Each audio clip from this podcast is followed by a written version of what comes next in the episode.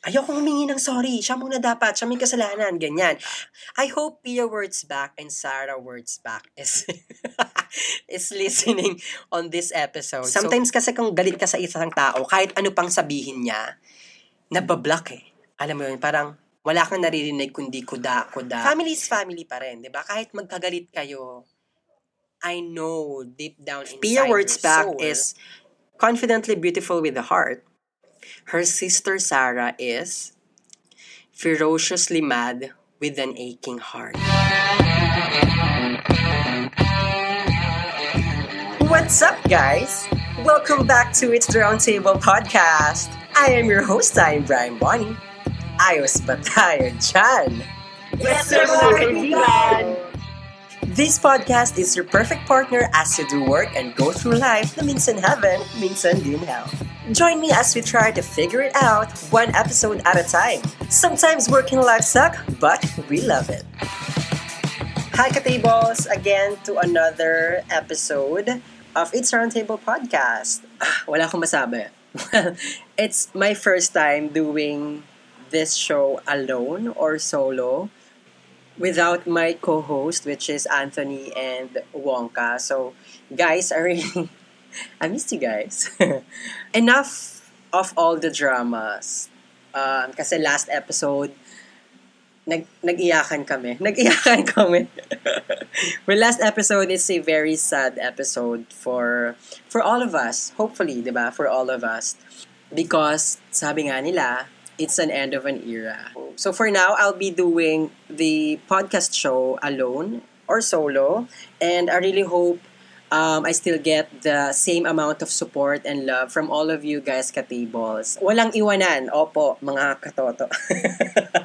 Walang iwanan, wag niyo po akong iwanan sa, sa podcast nito. Let's still hope and, you know, let's still balance work and life one episode at a time, all together. Wala pong iwanan. You know, I'm really trying hard to make this episode as casual as possible, as happy as possible, and as engaging as possible. Gusto kong tapatan yung mga previous episodes namin ni La Wonka and Anthony. And, you know, sana, sana ganong energy pa rin yung mabigay ko um, moving forward. So there, um, for this episode, kinda sensitive and kinda, you know, somehow personal because we're gonna talk about family feud how to you know how to cope and then not to cope up eh. it's really how to deal um, when you have a family feud in your own family. Um, na-inspire ako because of Pia Wurtzbach and Sarah Wurtzbach's um, family feud na very popular. Hindi naman very popular. I mean trending lately. Kasi nga si Sarah Wurtzbach um, posted a lot of rants towards Pia Wurtzbach. Correct me if I'm wrong, pero based sa research ko, parang napupuno na siya na laging si Pia yung tawag dito. Laging siya yung nag adjust for Pia, tapos siya yung laging masama, porket daw tahimik siya, siya yung masama, something like that. Tapos laging nagkakampihan yung mama niya, at saka si Pia Wurtzbach. Most of the times, yun nga, kapag may problema. So, nagbabasa ako ng mga Twitter, ng mga tweets ngayon. So, sabi dito ni Peter Akleta, what is happening? Kasi nga may hashtag Pia Words Back and hashtag Sarah Words Back. Grabe, ito nakita ko yung isang story ni Sarah, parang, ang baho na ugali mo, dami mong kuda, pero sorry, wala. Oh my God. Ang dami magtatanong talaga, what's wrong with Pia Words Back and her sister? I mean, as of the moment, based dito kay Twitter, wala pa namang statement si Pia Words back. Pero si Sarah have so many posts about Pia na definitely somehow will affect her career. Kaya siguro hindi pa lalabas ng statement si Pia because ang laking issue nito to her. Imagine, she's a, you know, Miss Universe lang naman siya and the whole universe is following her. So yung mga ganitong issue will definitely affect somehow yung career niya. And sana naman hindi ganun kalaki. And sana, hopefully, hindi talaga. So, ayun, ang daming nalalabas. Kaloka daw. What you see isn't what you get. Hashtag Pia Words back. Oh my God.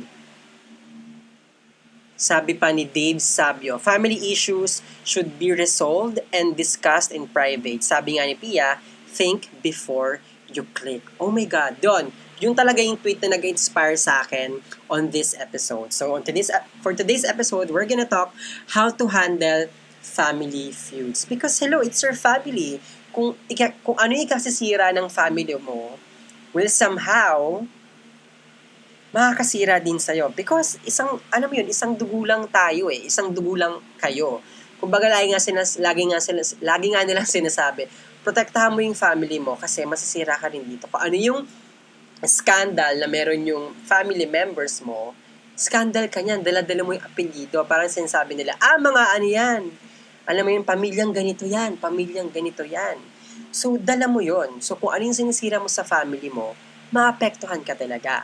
So I guess it's really timely for us to talk talk about and share our thoughts and maybe some recommenda- recommendations on how to handle family feuds.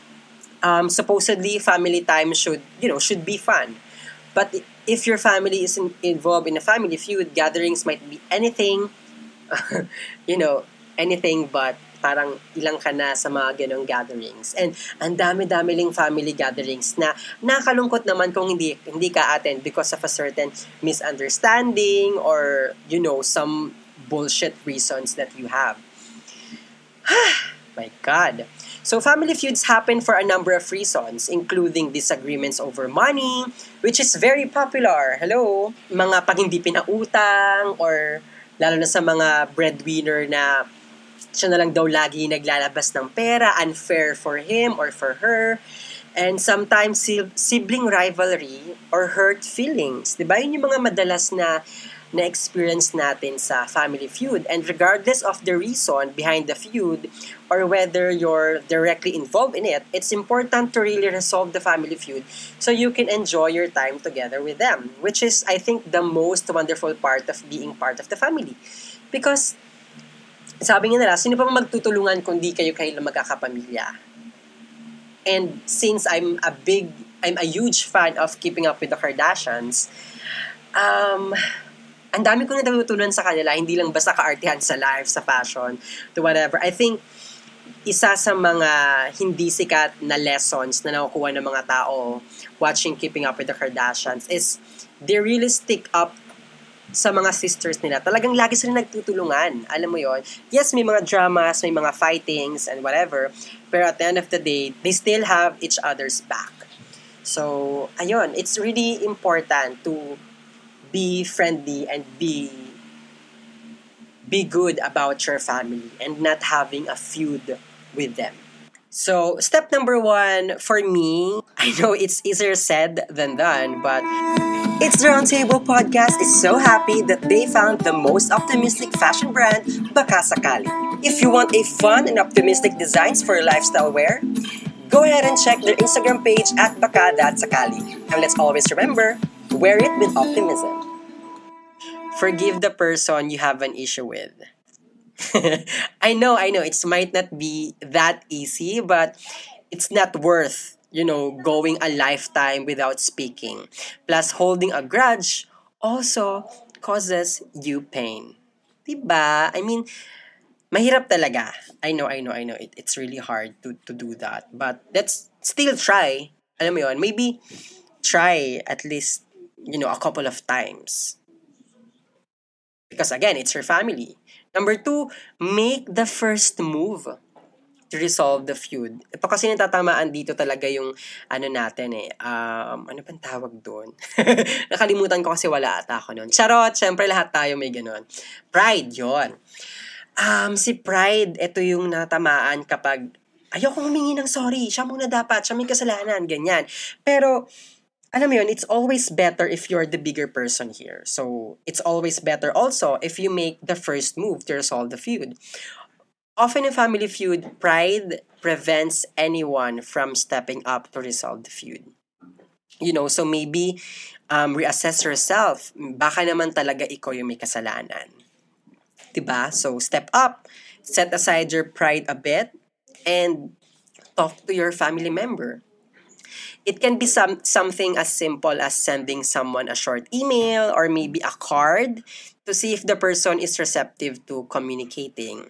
Kung alam naman ng family member mo or ng kaaway mo na hirap ka sa pride, I mean, hirap ko to set aside your pride. Pag nakita naman nila nag-effort ka, kahit onti lang, alam mo yun, maybe texting like, hey, asan ka? Alam mo yun, mararamdaman nila, oh my God, that person is exerting an effort to talk to me and to make this feud right or tama, di ba? Ganon. Um, next maybe is to plan a get together in person if your family member is receptive to talking. Ito yung mga kadalasang nakikita ko sa Keeping Up with the Kardashians kapag hindi sila napagbabate na ni mamager ni ni Chris Jenner, ni Chris Jenner Kardashian. Hindi, hindi na pagbabati yung magkapatid. Gumagawa talaga siya ng way to really let those person talk about it. I mean, parang kino-corner niya kumbaga yung yung tao na yon na magkaaway. Gumagawa siya ng mga family gathering na member of the family should have or must be there. And then, dun niya sinesegue na, oy, mag-usap naman kayo, oy, blah, blah, blah. Sometimes kasi, um, seeing yung kaaway mo on that special moment, kinda soften your heart a bit. And then you know it gives you an opportunity to talk to him or to her and to talk about the problem. Something casual yun yung recommendation ko like coffee maybe or meeting for lunch is a good start alam mo yun you don't necessarily you don't necessarily have to talk about the feud when you first get together but just open the lines of communication again that's i think one of the best tactic or um, option you can get. Lalo na kung talagang ang hirap kausapin ng family member. Next is explain to your family member why it's important to you to resolve the feud. Let them know your feelings, your perspective, that their relationship and love is important to you. 'Di ba? Baka naman sa mga ganitong pagkakataon yung um, kailangang pakita mo dito na family is one of the most important thing in the world.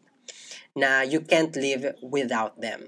Alam mo yon baka pag na-realize yun ng kaaway mo sa family mo, lumambot din yung puso niya and somehow you can see spark and brighter future together. Next is um, plan to just spend time rebuilding relationships and not talking about the feud initially. Um, 'di ba? Alam mo 'yun, minsan gagawa mo ng paraan eh. Parang, oops, wag mo natin pag-usapan agad yung yung problema. Somehow taking him or taking her dun sa perspective ng we need to rebuild this relationship can somehow be like a daya para talaga ma-solve yung problem. Kumbaga parang pain mo yun eh, para totally ma-solve yung problem nyo together. Lalo na kung yung current relationship dynamics nyo, ay ano daw? Yung current relationship dynamics nyo, hindi ganun katugma. So baka kailangan mong dayain to a certain level para para mapag-usapan niyo 'yon.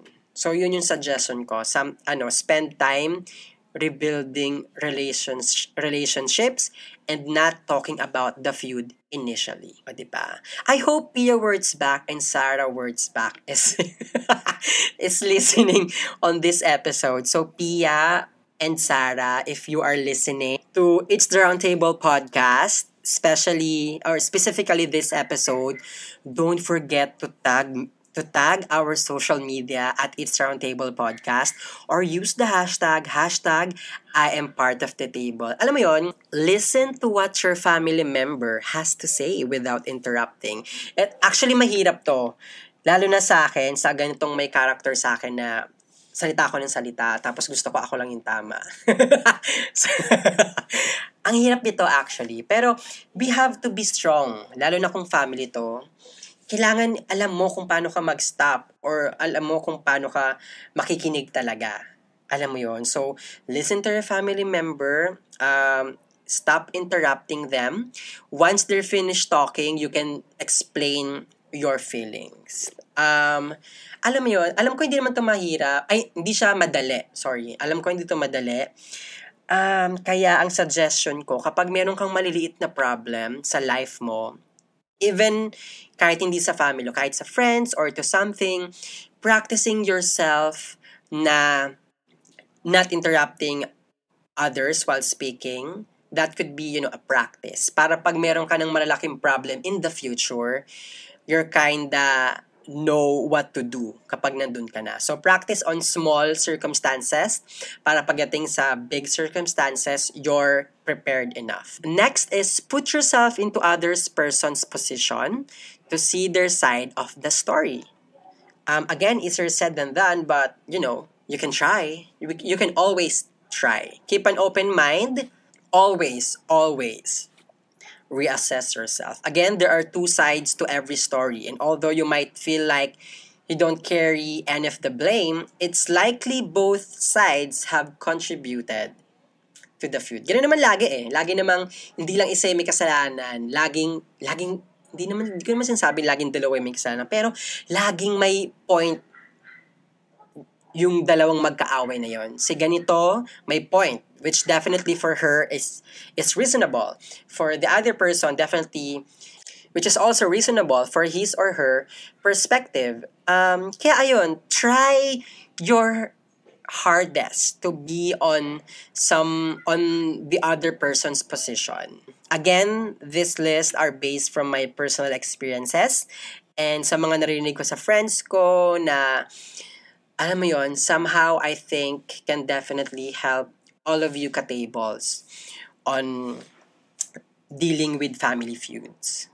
Okay, so the next is write down possible solutions to the issue and consider solutions from both sides. So actually, surprisingly, writing it down on a phone maybe or I don't know if sa notebook kung ma-notebook person ka, it's really, really grateful. If you don't believe me, fine. Pero at least try it once in a while. Kahit saang scenario or feud na meron kahit hindi family feud, try to write, write it down. Kung ano yung mga posibleng solution. Lalo na kung, ano ba, um, sa girlfriend or sa, or sa boyfriend mo. Kasi di syempre, ang, ang tagline naman, walang iwan na, walang sukuan. So, try mong isulat yung mga possible solutions on that specific um, feud. Kasi surprisingly, mas luma- mas nakiklear yung mind mo, mas nagkakaroon ka ng clear perspective and mas na- nakikita mo na ah okay, ang dami pa lang options. Alam mo yun, alam mo yun, sometimes kailangan mo lang kasing dayain yung body mo or yung mata mo, ipakita mo sa sarili mo na, oh my God, ang dami palang options. Bakit itong pangit na option pa yung ginamit ko? Alam mo yun, it somehow open another mind to see na ito yung mali mo, tas ito yung ito yung mga dapat mong gawin. Alam mo, may kita mo na there's so many options, better options for you to do if you are in a certain feud. Last sa ating list on how to keep, or sorry, how to keep, how to handle family feud um, is kung talagang, eto kung hindi niya talaga kaya, like, talagang ginawa mo na yung best mo. Alam mo yon Pero sana hindi humantong sa ganito yung mga away nating pamilya. So again, Sarah words back and Pia words back. Kung hindi na talaga kayang idaan sa ganito, at kung, alam mo yun, kung umabot na talaga kasi sa mga postings sa social media, given na Pia is such such a big influencer and have a big name na pinangahawakan or inaalagaan, sana talaga hindi umabot sa sa ganun, guys. Um, number, le, yes, yung last is seek a family therapist, maybe. Kasi kung di na talaga kaya, baka kailangan nyo na talaga ng gitna or na magbe-bridge for you guys. Sometimes kasi kung galit ka sa isang tao, kahit ano pang sabihin niya, nabablock eh. Alam mo yun, parang wala kang naririnig kundi kuda, kuda, whatever, whatever. So baka kailangan nyo lang ng isang tao na out of your circle, out of your family, para maniwala ka sa sinasabi niya. Right? So kung din talaga kaya, maybe the best option is for you to seek a therapist. So again, scrolling here in Twitter, ang dami talaga nagre-react sa nangyari kay Pia and kay Sarah. Sabi pa dito ni Bayanihan Today, misunderstood daw yon sana. Oh, may nakita kong tweet ni Sarah. Um, Sarah asks netizens to stop hating sister. Hashtag Pia words back. So see, I think, I think sinasabi ko eh, parang family is family pa rin, di ba? Kahit magkagalit kayo, I know deep down inside your soul, your heart, your emotion, your angriness, nandun pa rin yung care eh. Alam mo yon Kasi syempre, hello, nasa dugo niyo yan. Di niyo yan mga aalis sa sarili niyo. Oh my God. Okay, merong tweet si Miriam. Sabi ni Miriam, if Pia Words Back is confidently beautiful with the heart, her sister Sarah is ferociously mad with an aching heart. Sabi ni Call Me Razzle. Hashtag Pia Words Back. Well, I'm a fan and I hope so you are too. Pero Pia's problem is her fam problem. She's a public figure but wag na tayo makisawsaw sa buhay niyang personal. It's her life. Ask what her sister told Pia. Don't hate her. I as as what her sister told Pia, don't hate her. Let's love our idols. So there mga katables, I hope you learn a thing or two from this episode, how to handle family feuds. Again, I'm your host, I am Brian Bonnie, and that's it, Pansit. Bye! Wait, wait!